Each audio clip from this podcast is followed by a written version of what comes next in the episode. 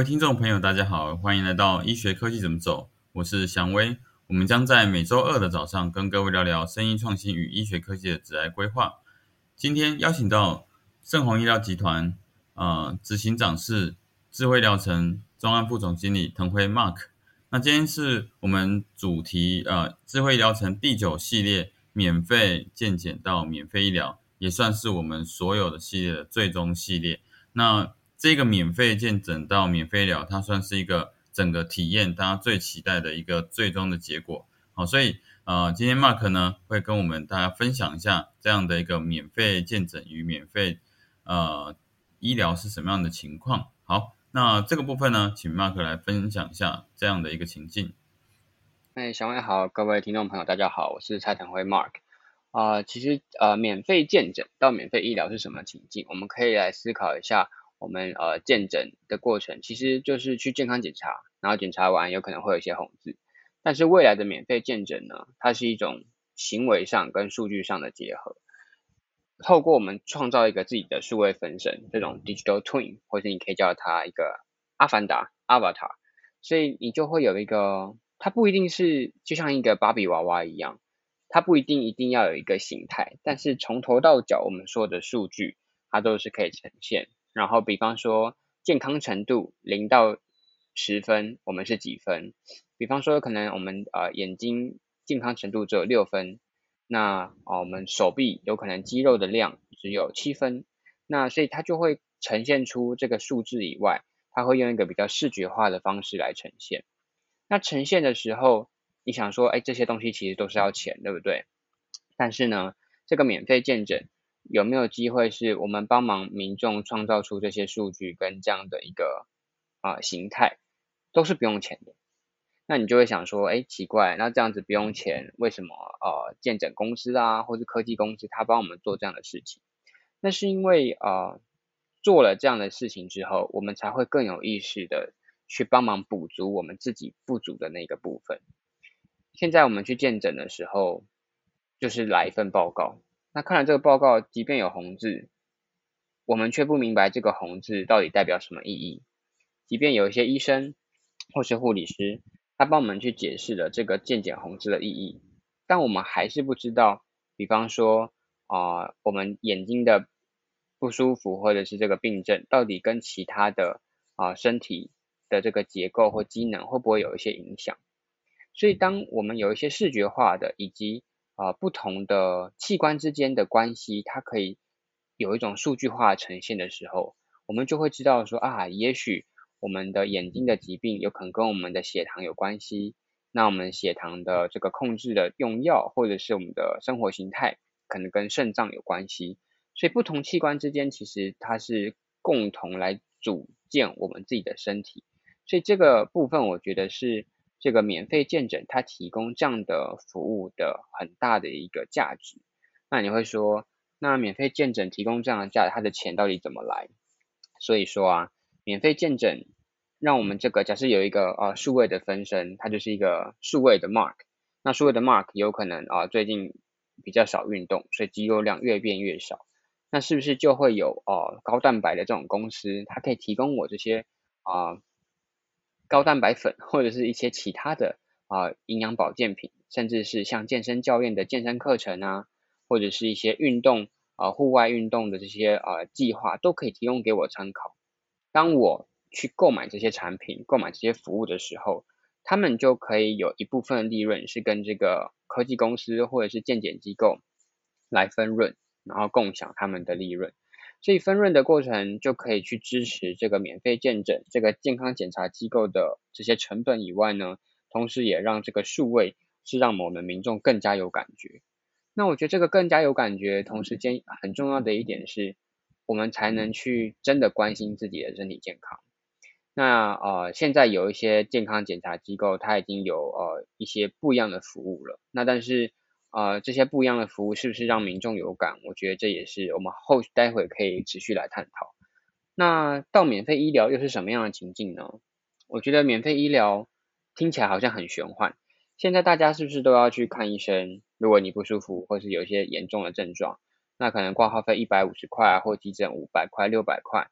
那有没有可能呃，未来你看医生的时候，你不用付太多钱，或是有的时候根本不用付钱？你会说对啊，现在健保给付，他其实帮我们付了很多钱，我们挂号费就一点点而已。但有没有可能之后连挂号费也不需要？因为也可能有公司帮我们出，有可能有刚刚收到了这些啊保健品啊、美容保妆品、保养品、化妆品的这些公司来帮我们出这些钱。但他们为什么要帮我们出这些钱？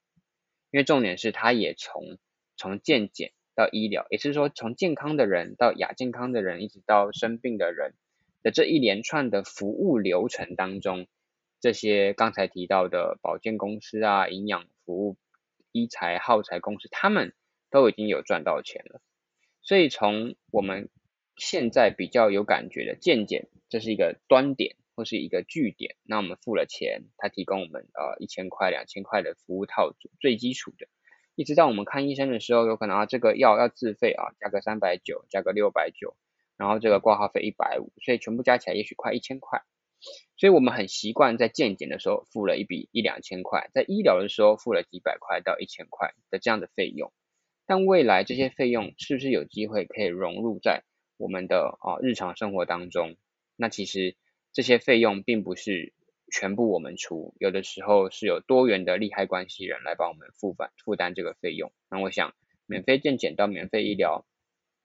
听起来很玄幻，但是如果可以。啊，吸收更多的啊利害关系人，更多不同的服务提供者一起来想办法把它创造出来。那我觉得它是相对来说可行性不是那么低的。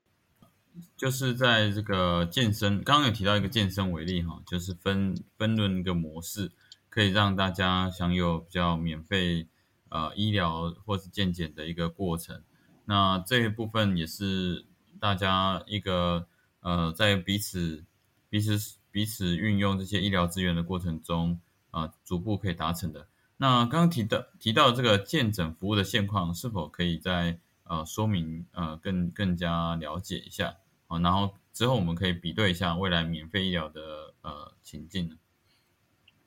现在各家的健康检查公司啊，其实他们都有一直不断在精进他们的服务跟系统，有些是用科技的服务，有些是用流程的服务改善。像呃流程的服务改善，有些人就会让你带一个手表或手环，或者是一个感测的一个 beacon。那你到了每一关的时候，你只要去呃感测一下，这个就是报道了。那我自己是在思考，其实现在健诊报告出的报告呃会有一些格式的问题，或者是有一些呃他没有办法那么快打出来，因为可能还有医生的一些呃内容需要登打。那有没有可能是未来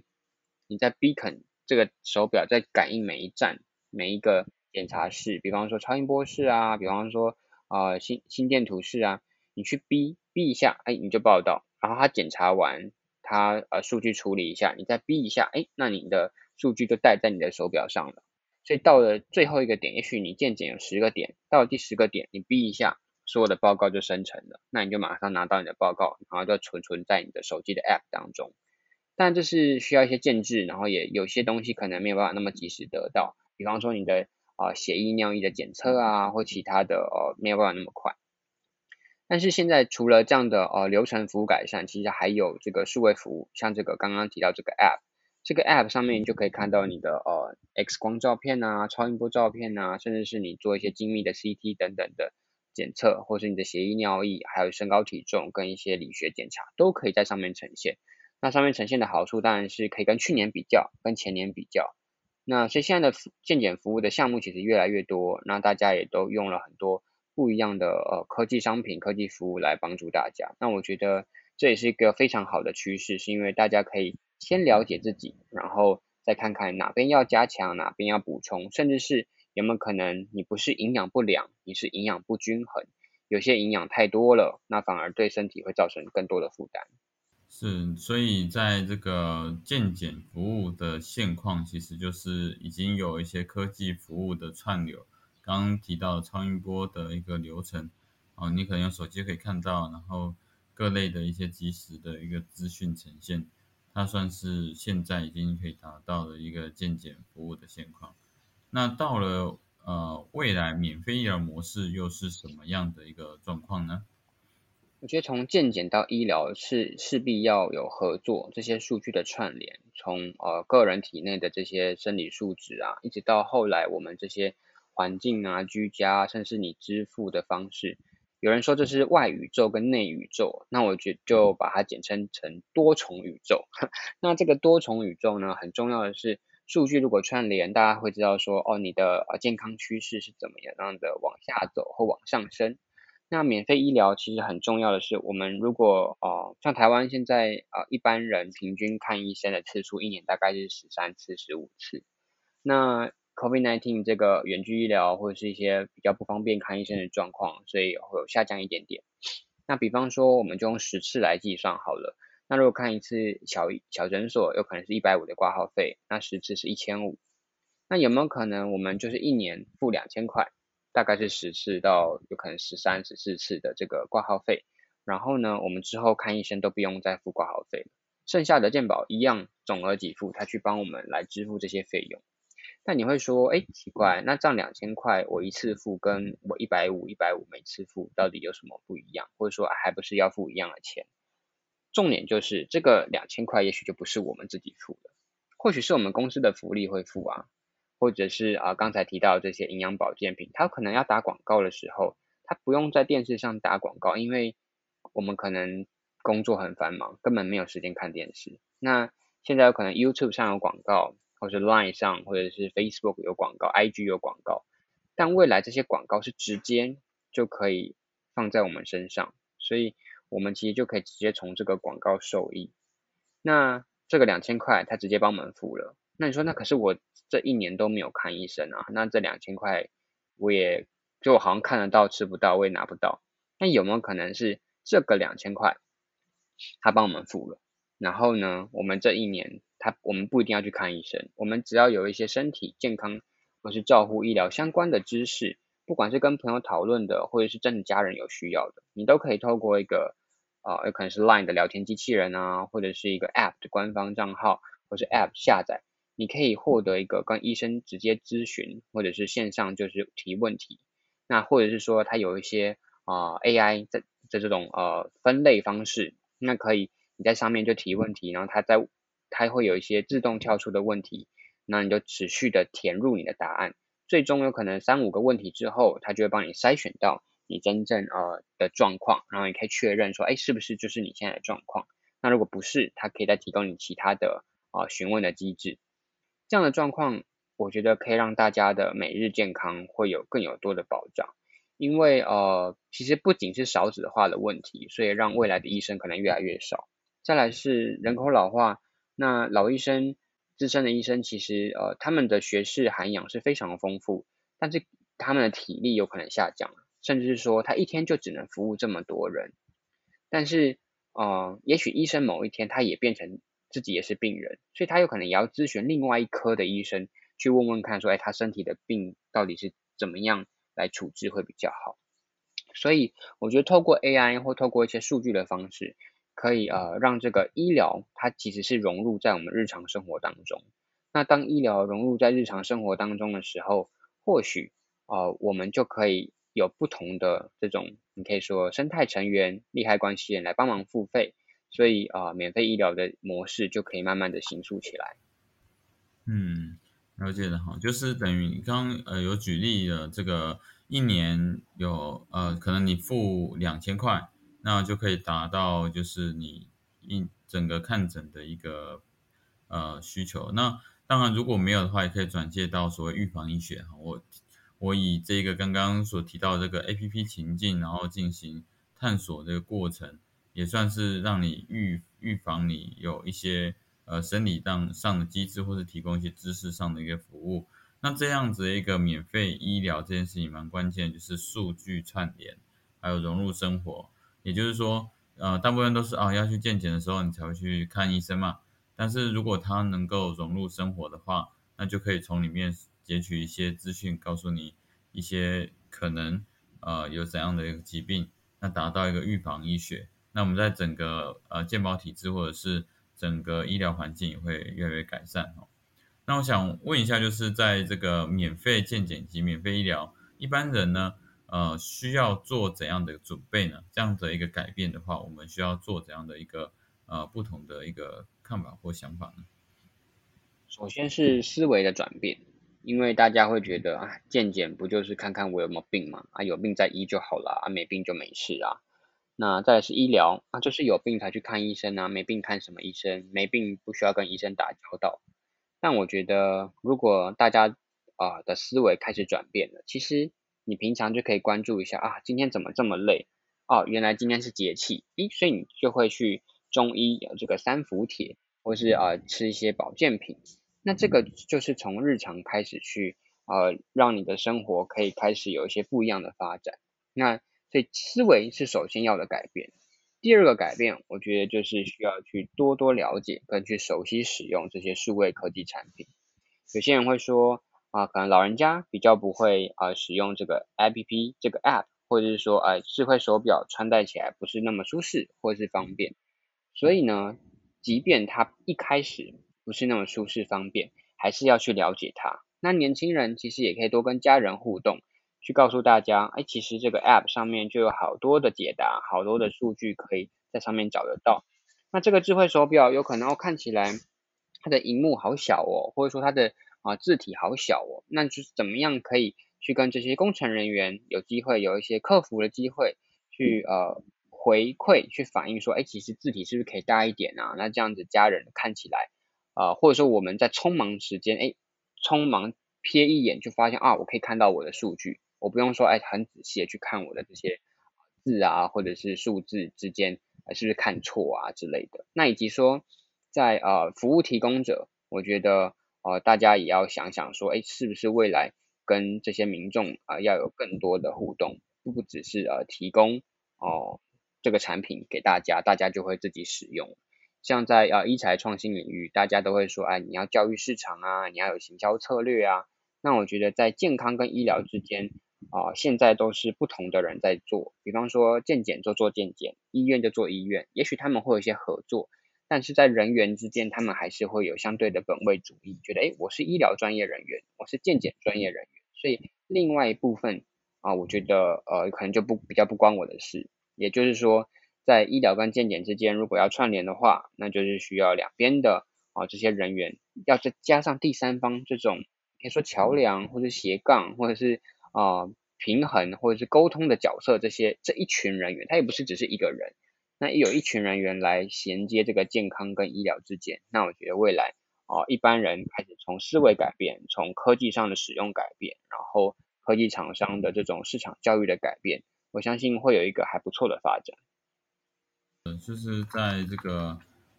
啊，整个整个在数位科技的知识化，其实对一般人是蛮关键的哈。就是呃，我们刚刚有提到，其实，在免费健检是可能有有有事呢才去看医生啊，但是实际上到科技的导入之后，呃，这些医疗知识都会成为我们呃生活中的一个小部分。所以在数位科技的产品知识如何去使用这些 App 啊，或者是资讯化的呈现，这都是一个关键。那另外就是健检跟医疗之间的沟通桥梁，好，这两两方确实有些不一样的思维，但是它这个沟通起来的话，那有时候呃医疗也因为好的健检而有一些更好的一个服务，所以这彼此之间的一个沟通桥梁也是变成。的非常严重。好，那我这里小小拉回一下，就是医疗层哈，就是在智慧医疗层这里，未来会用什么样的模式来达到这个呃免费健检到免费医疗呢？智慧疗程呢，是我们在桃园这边啊一栋十九层楼的四星级饭店，我们把它打造成一个全方位跟整合性的医疗照护服务的单位。那一到七层楼这边会有一些医疗照护服务，从健康检查到各种科别的呃门诊中心，然后还会有洗肾服务、医美服务、健诊啊、氧气、氢气，还有一些韵律或者是瑜伽等等各种不同的服务，大家可以想象得到的，我们都正在准备。那上面这边就会有呃这个盛云智慧康裕健康的康公寓的裕健康空域这个。空间呢，我们就会希望来提供，不一定是呃特定族群，其实所有的人都可以在这边啊居住，或者是来这边进行一些活动。那也就是说，从健免费健诊到免费医疗，如同刚才啊先跟大家分享的是，大家要有意识，同时间对科技的服务。那在智慧医疗城这里，敏生之一城希望提供的就是让大家来这边是一种很开心、很阳光、很幸福的感觉。那这种阳光幸福的感觉，也是因为各个单位之间他们互相会搭配，会提供大家一种引导式的。或者是一些啊很不错的建议式的服务，当然我觉得未来的商业模式还有待探讨，尤其是各种的啊单位，他们有既有的商业模式，单位跟单位之间是不是要新的商业模式，或者是啊他们跟我们的客户民众之间要来怎么样应对？我觉得这也是接下来啊大家可以共同来啊跟腾辉一起来讨论，然后我们可以一起携手合作的地方。嗯，OK，所以在这个整个智慧疗程其实规划相当完整哈，所以在这个导入的过程中，引导师或是推荐师的一个呃一个生活之中呢，都会有不错的这样子的一个服务。所以刚刚说的可数位科技的导入，那会让大家在于呃一般的医疗知识或者是健康医疗哈这一块会更有感受。那像这样子的一个服务呢，呃，医疗机构会是怎样的应对模式呢？我觉得医疗机构过去就是病人有病就上门，那或者说现在有些居家医疗，病人有不舒服我们就去家庭帮他看。那未来呢，因为更多数位的科技，其实我们的服务不仅只是在现场而已，其实在日常它就可以真的落实所谓的。连续性跟长时间呃绵密的服务，那这样连续性的服务其实就是要透过数位科技，因为人的专注力有限，不仅是医生的专注力也有限，病患的专注力有限，那甚至是我们健康人的专注力也有限。所以当专注力有限的时候，就要用机器、用科技、用数位的方式来帮我们。那这些电脑系统来帮我们的时候，医疗机构势必就要去学习如何运用、如何监管。如何确保这些电脑系统、资讯科技的安全性，然后以及它是不是能达到哦这个有效的服务？所以安全跟有效其实也是一直以来啊医疗机构的两大宗旨，那也是创新创业团队一直在探讨的议题。那如何应对呢？我觉得第一点一样跟一般人一样，你要先有思维上的转变，并不是病人有病我才医他。而是当民众有身体不舒服，或是有一些奇怪的症状的时候，我就可以提供一些咨询，就可以提供一些应对。当然，这个是不是有健保给付，还是说这个有其他商业模式，就是我们要开始来探讨的地方。第二个，对于科技的使用，很多时候大家会觉得，哎，是不是我就做一个 APP 就好，做一个 LINE 官方账号，那民众就会下载这个 App，然后啊，他就会来跟我互动。或许。这是第一步，但第二步就是要开始跟民众真的去了解他们的需求。有可能他来牙科，他要呃挂号，或者他有一些问题想先询问。可是你的这个 App 或是你这个 Line 的聊天机器人就只有挂号，然后或者就就只有电话。可是现在的呃工作者其实上班也不太方便打电话，所以是不是有一些文字的，又或是他呃不方便打字的时候，他是不是可以语音输入去询问问题？然后会有一些呃图像式的去呃回答他一些内容，我觉得这个是科技的呃灵活运用程度，我觉得也是医疗机构必须啊花一些心思，以及有可能是要有一批新的人，那这些新的同仁可以来协助帮忙，因为医生、护理师或这些检验师啊，或放射师，他们其实日常工作的流程跟呃这个工作量其实是蛮重的，所以一定要有新的人才能来做新的事情。那最后我觉得。医疗机构其实不仅是现在或未来，都是提供很专业，然后很谨慎、很安全有效的医疗照护服务。但是呃，在行销上面，或者在跟市场、跟民众互动、跟客户的沟通上面，也需要再提拨一些人员或是预算来做这件事情。那未来达到免费医疗或免费见诊之间的串联，我觉得会更加有效、更更更可行。嗯哼。所以在这个整个呃连续性的服务，呃达到一个安全性、有效性，这是我想是医疗机构的一个关键哈。那刚刚提到两个点，是否健保给付，还有了解病患需求。那这个部分连续性的服务，其实呃如果够了解病患需求，来达到他们所所谓的呃服务导入，或是以病患为中心来做考量的话，那逐步的它就可以呃变成一个很好的串联哦。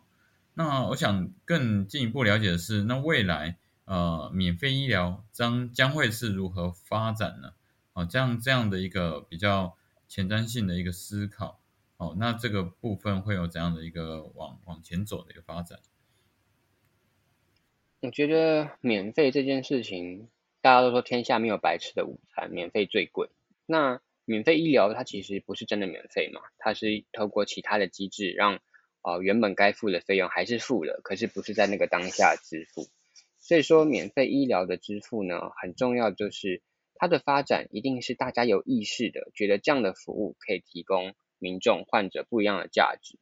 那这个价值怎么定义？我觉得也是不一样的，因为北中南东或是离岛地区，以台湾来说，其实各个地方会有不同的需求。有些地方可能老人家比较多，附件需求大；有些可能上班族多，可能一些呃职场伤害啊，或者是一些肩颈酸痛，甚至是你去重训之后的附件的需求，也都会在不同的都会区或城市发生。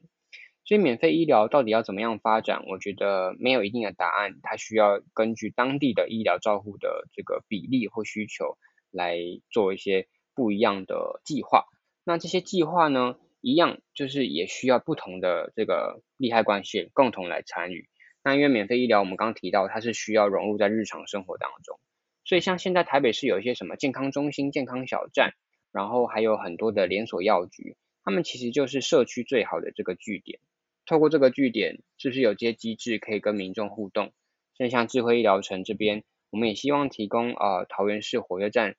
这个中心商圈，这里有一些不一样的啊医疗照护跟健康的一些呃融合。所以说，免费医疗，我觉得它或许是一个听起来好像很耸动的词，但我觉得它更重要的是一个思维上的转变，跟一些服务模式上的呃替换，那才有可能到了下一阶段的这个。呃，不一样的新时代的医疗照护服务。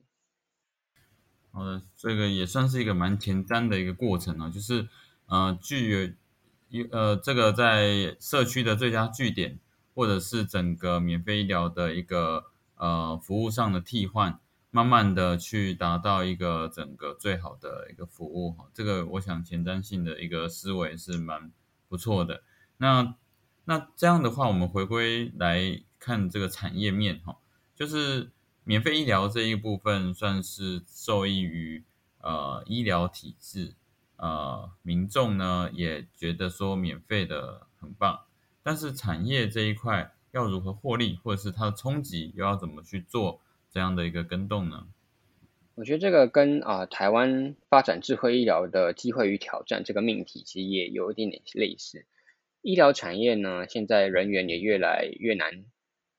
越难寻找，比方说，其实医护工作是很辛苦的，所以护理师的离职率啊，或者是这些护病比啊，其实都有很大的挑战。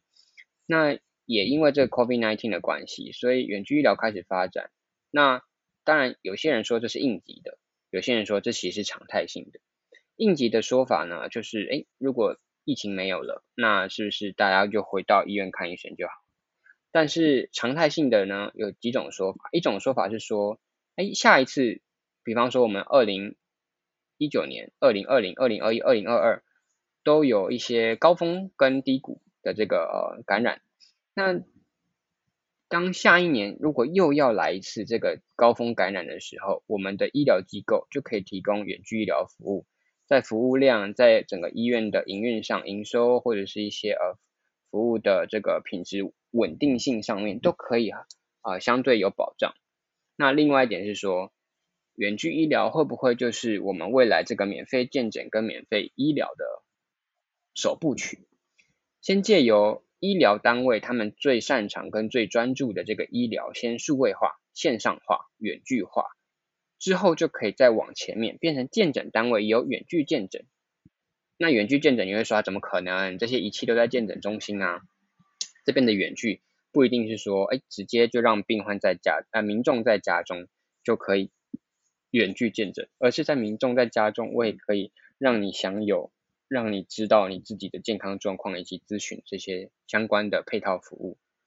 所以说，对于医疗产业的冲击，我觉得远距医疗它就是第一步曲，接着它就会开始在线上提供融入日常的咨询服务。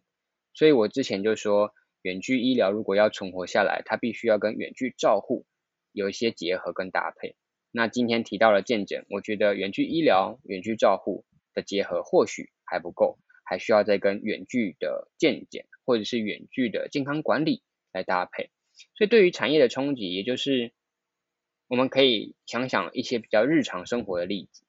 大家原本去逛街，然后后来有电子商务，在网站上也可以购买东西。所以，有的时候我们不需要再去百货公司，我们在线上就可以买百货公司的服务。当然，如果说啊有跟百货公司相类似的服务，它在其他地方也有一个网站或者是一个购物的这个 App。那你就上网打开你的 App，那你就可以买东西。那对医疗照护服务的冲击也是一样。如果说有一家医院，它的所有服务都已经在线上可以提供，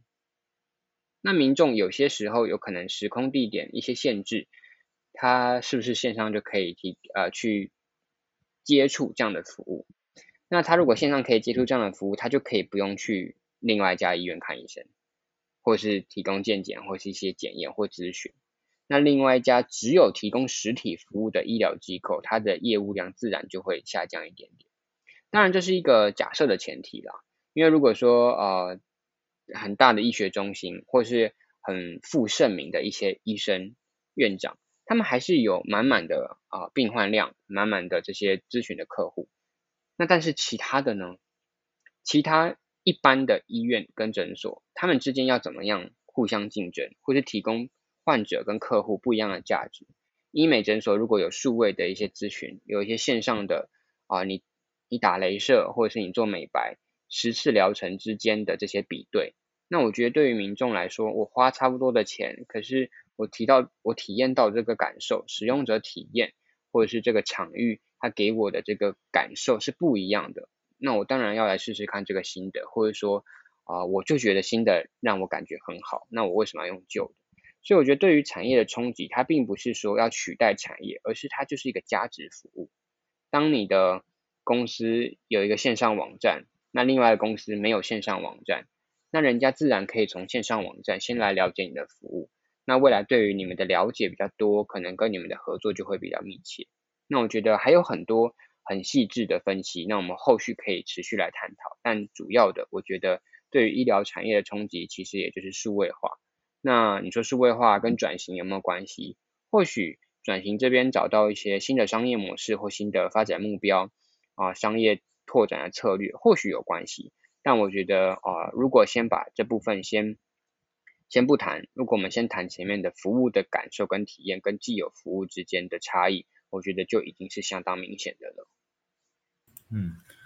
了解哈。所以其实刚刚有提到关键就是数位化这件事情是变成一个。呃，必备的一个能够在这个竞争之下达到的一个关键。那远距照护这件事情也是。那以前的远距医疗这件事情，哦，或者照护，想的都是哦发生问题有必要的时候再进行远距照护。可是现在慢慢的变成是一个线上化融入日常生活的健康医疗照护。那这个会是一个蛮关键的一个点，也就是刚刚有提到呃。把所有的健康照护全部融入生活，那在这个过程中，你就可以呃打造一个呃预防医学，还有让大家更有一个健康知识的一个呃管理的一个模式哦。所以在医疗健康的部分的产业冲击，其实数位化、远距医疗化、线上化的一个模式，会是一个蛮大的一个呃趋势哈。好。那我我觉得这一次也是相当精彩哈，我们从免费医疗，然后讲到了机构的面呃面对，还有在呃医疗产业的上面的冲击，那也算是我们整个全部系列的最终的一个呃后面的一个过程。好，那呃，这里呢，我们已经录了九个系列，那包含第前面第一个系列是呃大概总总概的一个概述。那我想最终呢，还是让大家小小回顾一下。哦，那这个 Mark 可以呃协助我们来回顾一下这整个过程，还有未来的一个发展。好，那呃，其实智慧疗程啊，我们有了十集，我们录了总共录了十集。那从概述这边啊，一直到我们今天的免费健检到医疗。那如果大家有兴趣的话，一定要到呃医学科技怎么走这边来听听啊，过去我们讨论了什么。那或者是到 YouTube 陈辉读医疗 Mark E Health 我的 YouTube 频道来看一些有关智慧医疗程的一些啊构思跟目前执行的过程。那其实我们从概述就提到说，刚才呃。说到这栋十九层楼的机构，它未来提供的这些整合性照护服务，以及会员管理系统，怎么样跟会员互动，然后提供会员他真的想要，不要太去烦他，然后或是啊广告性质太重。那以及说手机畅游，其实一只手机就可以在呃智慧医疗城里面，比方说开房门啊、门禁啊，或是支付啊，或是跟空间互动，我觉得都非常有趣。后来我们提到了邻里关系，其实。啊，一个机构或者是人，其实是活在这个世界上，就是要跟其他的人互动。所以，你一个医疗照护服务单位，其实也要跟附近的餐厅啊、电影院啊，或者是一些啊游乐场啊，都可以有互动。那这些美妆店或者是一些政府单位，跟医疗机构照护健康，其实都是有关系的。那有没有什么推荐机制，或者是互相的呃会员机制？我觉得都是非常有兴趣、非常有有趣的题目，大家可以共同来思考。那第五集我们提到了面板应用，我觉得面板大家现在拿着手机、开着车、看着电脑，其实都是面板。面板怎么样智慧化跟呃提供一些贴心的服务？我觉得智慧有的时候就是贴心，它就是以我们呃个人化的需求为主。那这个也是第五集有探讨到。第六集这个主题式的医疗体验，我觉得不同的科别他们都会有不同的价值，他们的价值就需要我们共同把它挖掘出来，然后再透过一些。服务情境啊，流程设计的方式，来让我们的民众或者病患可以有一些很好的体验。再来，我们提到了医疗城内外利害关系人，我觉得利害关系人这个概念也是呃在商业活动上非常重要的。当你可以满足大家的需求的时候，大家都会来帮你，所以所有人帮助所有人这件事情也是非常重要。那 CIHS 的意义跟在地共生这一集呢，我们也提到说，这个整合全方位的整合医疗照护服务，其实呃。不容易，因为像我们刚才提到那么多，从健诊到医疗，其实人员非常的多，系统非常的多，要怎么样串联 API 啊，或者是其他的一些协定啊，都是需要来探讨的。那在地共生也是跟之前提到的这个邻里关系有一点点相关，因为每个城市它都有每个城市的发展的不同，台北市、桃园市、新竹、台中、台南、高雄、花莲、台东，每个城市它都有自己的。哦，自己的一个目标。那像每个区域，他们有自己的花朵，所以呃，这个东西也是需要不断的去探讨跟筛选，到底怎么样才可以让这个地方它原本想要发展的方向，跟我们自己提供的一些商业服务是可以有相关的。那上一集，也就是倒数第二集，我们提到了全全台二零二二生态串联计划。其实呃，医疗照护服务是只要有人的地方，大家都会需要。但是这样的数位服务或数位科技，也需要大家共同来探讨，是不是有些机会是可以不用重工，我们谈做了一次事情之后，在其他地方我们共同再来把它复制一次，所以之后不同的地方都可以获得相同的价值跟体验。那我觉得这就是一个非常好的一个省时有效率的方式。那今天这一集当然跟提到了免费健诊跟免费医疗，听起来很耸动，但是我觉得。更重要的是背后的思维，更重要的是背后希望合作、愿意帮大家多做一件事的那一份哦积极的心态。那我想这十集希望可以提供大家满满的收获，或者是未来我们可以有更多一起在商业上讨论。那如果大家有兴趣的话呢，都可以多多收听医学科技怎么走，或者是到 YouTube 找腾辉读医疗，或者是你们可以直接跟腾辉约时间到桃园市桃园区民生路一百零七号。名胜之一城来走走，自己眼见为凭，来看看到底这边在发展什么。那或许大家心中也会有更明确的答案。好的，哇，这个是相当完整的一个过程哦。就是我们已经有十集的一个呃回顾来看的话，其实各个层面，从呃使用者体验来看，从产业面来看，从呃医疗体系来看，其实智慧疗程这些概念呢，也等于是我们智慧医疗本身的一个落实的一个呃模拟环境的，甚至是实实际要达成的一个效果。也就是大家都在讲的是，呃，这个医学科技呢，到底如何运用在生活之中？而智慧医疗城呢，也就是一个最好的一个实例以及呃实质的回顾，而且它并不是不会达成，而是它实际正在进行当中。好，所以大家可以呃持续的关注呃我们的这个呃呃医疗医疗科技医学科技怎么走。那当然包含了呃 YouTube 频道。还有呃，FB 平台，呃，腾辉呢这边呢持续都有在更新他们最新的一个消息。那我们一样会把这个连接哈，呃放在下面，那大家可以 follow up。对于这个医疗城到底呃落实的一个情况，到了什么样的一个成果呢？呃，持续都很期待的呃慢慢的一个发生。那这个东西呢，其实我我觉得整个医疗城也代表着呃科技的导入的成果，哦，所以我觉得。算是一个很好的机会，大家在这一个平台呢，除了学习知识以外，更是有这个机会连接到一个实地落地的一个过程。好，那就非常谢谢大家一起来呃来听这十集的一个呃智慧疗程的一个呃各方面的层面。那很期待呢，我们还有更多的一些呃不同的主题、不同的一些思维呢，让大家可以有不同的。呃，一个愿景以及眼光来看不来看这整个产业面，还有未来的趋势。好，那就今天的 p o c a s t 到这边，谢谢谢谢各位，也谢谢腾辉这十十集来的一个呃协助。